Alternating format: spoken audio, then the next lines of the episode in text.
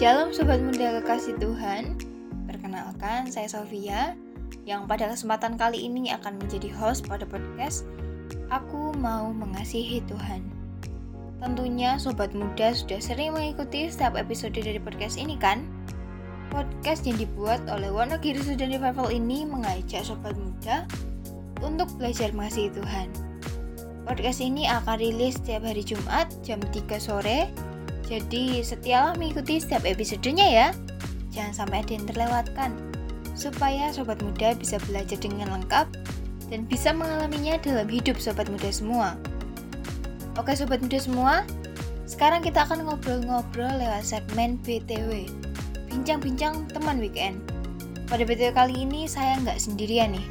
Saya akan berbincang-bincang dengan tamu spesial untuk kita bisa belajar bersama. Kira-kira siapa ya tamu spesial kita kali ini? Jangan ke mana-mana, simak terus ya.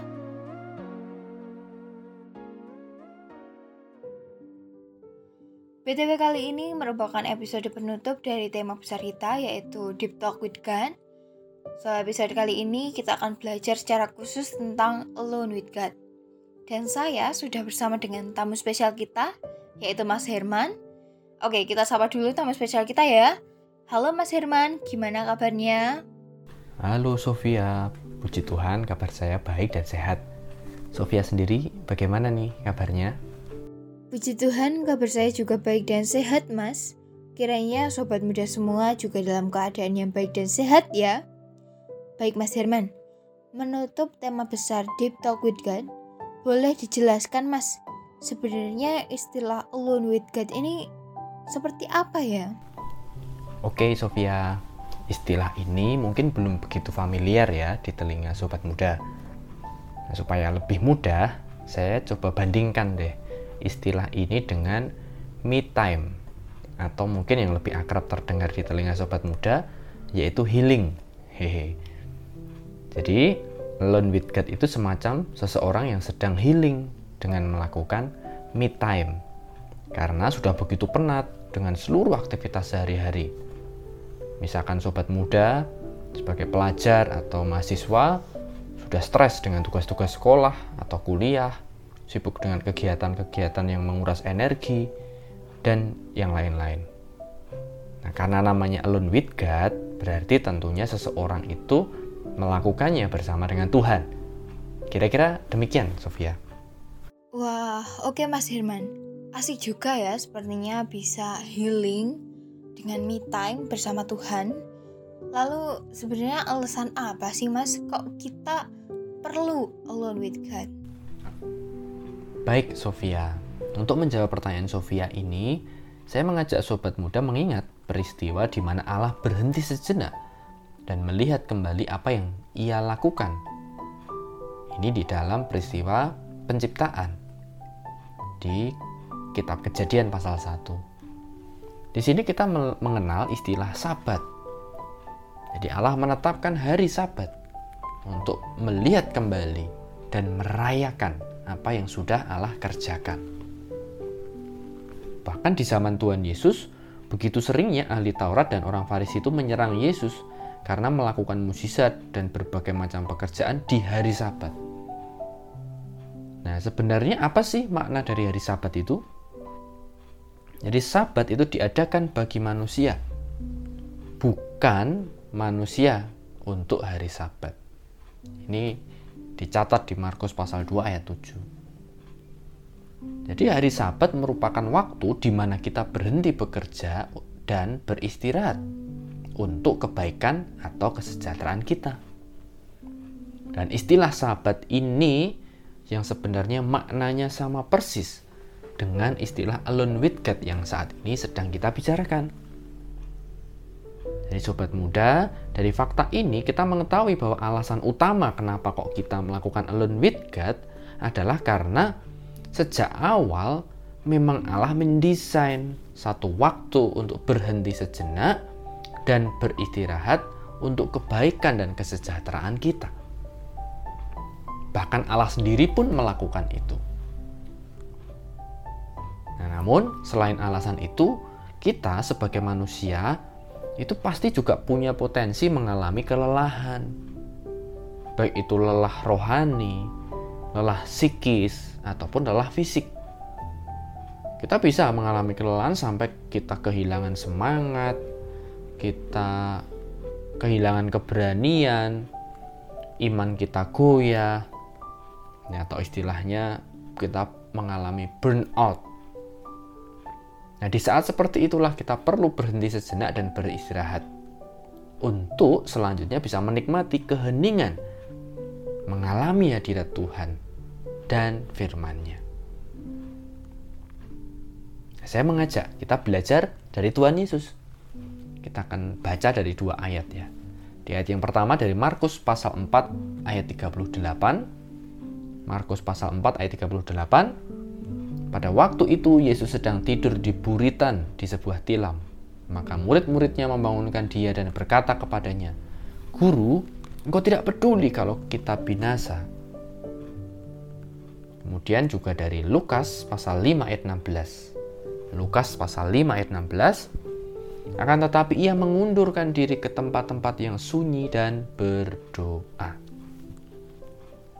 Sobat muda, sebagai manusia, Yesus juga bisa lelah. Kelelahan fisiknya itu dia selesaikan, dia atasi dengan cara apa? dia tidur. Bahkan tadi di saat Yesus naik kapal, dia tidur. Dia sengaja tidur nampaknya. Karena memang cukup lelah aktivitas fisik yang dia lakukan sebelumnya.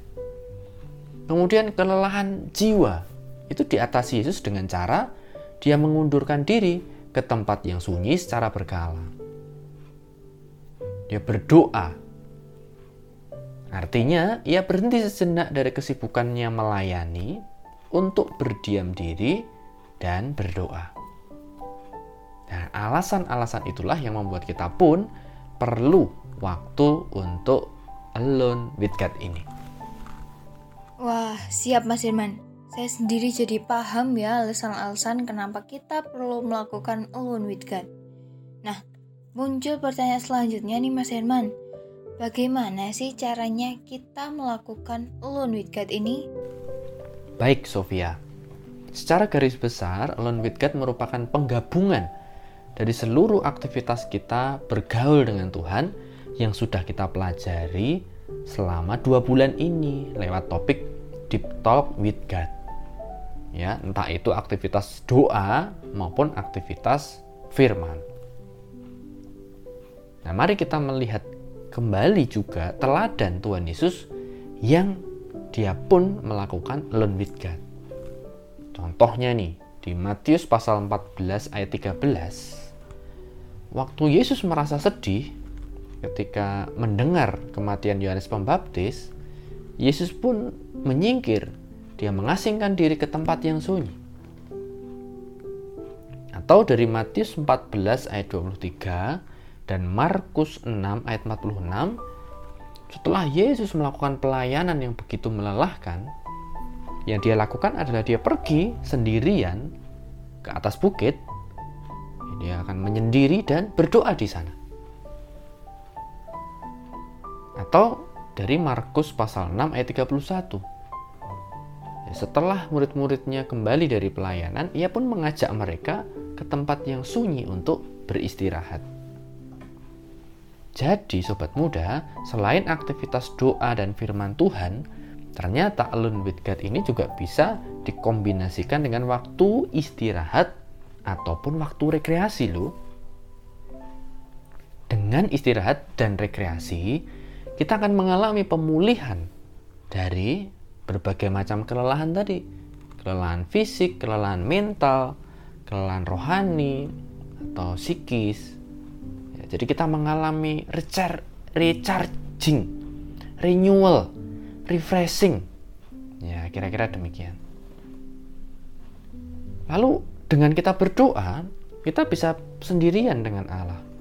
Kita bisa mengungkapkan seluruh perasaan, pikiran, ataupun kehendak kita kepada Tuhan. Nah, di dalam doa itu tentu saja kita juga bisa memuji, menyembah Tuhan, mengucap syukur, kita juga bisa mengaku dosa, bisa menyampaikan juga permohonan-permohonan kita. Lalu, dengan kita membaca Alkitab, Nah, kita bisa mengerti apa yang Tuhan kehendaki. Kita bisa mengkombinasikan pembacaan Alkitab kita, entah itu Bible reading, penghafalan ayat, ataupun bahkan penyelidikan Alkitab. Nah, selain beristirahat, berdoa, membaca Alkitab, di dalam Alone with God kita juga bisa melakukan refleksi, evaluasi, ataupun perencanaan kehidupan kita ke depan. Ya mungkin mirip-mirip lah seperti ketika seseorang itu sedang menulis buku harian. Ya, melakukan journaling. Ya, orang menuliskan apa yang dia alami, menuliskan apa yang dia rasakan. Nah, ini juga bisa menjadi tambahan dari aktivitas Alone with God ini. Nah, sekarang kebiasaan apa ya yang kira-kira Sofia dan juga sobat muda bisa mulai lakukan untuk menerapkan Alone with God ini? Nah, saya mengajak nih, yuk setiap hari kita biasakan mengawali dan mengakhiri hari kita dengan berdoa, dengan membaca Alkitab, dengan mencatat hasil refleksi hidup kita, catatan harian kita. Nah, ini merupakan salah satu bagian dari Alone with God, sobat muda ya. Atau seminggu sekali, mari kita sediakan waktu untuk berhenti dari rutinitas kita ya misalkan ya biasanya di hari Minggu ya kita bisa libur ataupun hari-hari libur yang lain apa yang bisa kita lakukan? Yuk kita beribadah ke gereja. Atau kita istirahat. Kita melakukan refleksi ataupun juga rekreasi. Nah ini baik untuk kita miliki. Sebagai bagian dari alone with God. Lalu kalau jangka waktunya yang lebih lebih panjang ini dalam waktu setahun bisa satu sampai dua kali kita belajar untuk rutin mengundurkan diri dari rutinitas-rutinitas yang sehari-hari kita bisa pergi ke tempat yang sunyi untuk apa? Untuk berdoa, merenungkan firman Tuhan, bisa juga untuk istirahat, menghitung berkat-berkat Tuhan, untuk mengevaluasi kehidupan selama satu semester atau satu tahun, dan juga membuat rencana kehidupan selama satu semester ataupun satu tahun ke depan. Merencanakan dengan baik juga untuk bisa retreat, untuk bisa rekreasi, untuk punya waktu dengan keluarga, untuk punya waktu dengan teman, untuk kegiatan-kegiatan sosial, nah, dan lain-lain. Itu juga bisa jadi bagian lain dari kita melakukan alone with God. Nah, kiranya Sofia dan sobat muda semua bisa memiliki kebiasaan alone with God ya, supaya bisa pulih dari setiap kelelahan hidup. Supaya Sofia dan sobat muda semua terus mengarahkan perspektif hidup kepada Tuhan. Supaya bisa disegarkan kembali atas kasih Allah, mengingat kembali kebaikan Allah. Dan termasuk juga kita bisa melangkah berdasarkan pimpinan Allah. Oke Mas Herman, terima kasih banyak ya untuk pelajaran yang dibagikan kali ini. Kiranya kita semua terberkati melalui perbincangan mengenai Alone with God kali ini. Tuhan Yesus memberkati Mas Herman. Sama-sama Sofia. Tuhan Yesus memberkati Sofia dan sobat muda semua juga ya.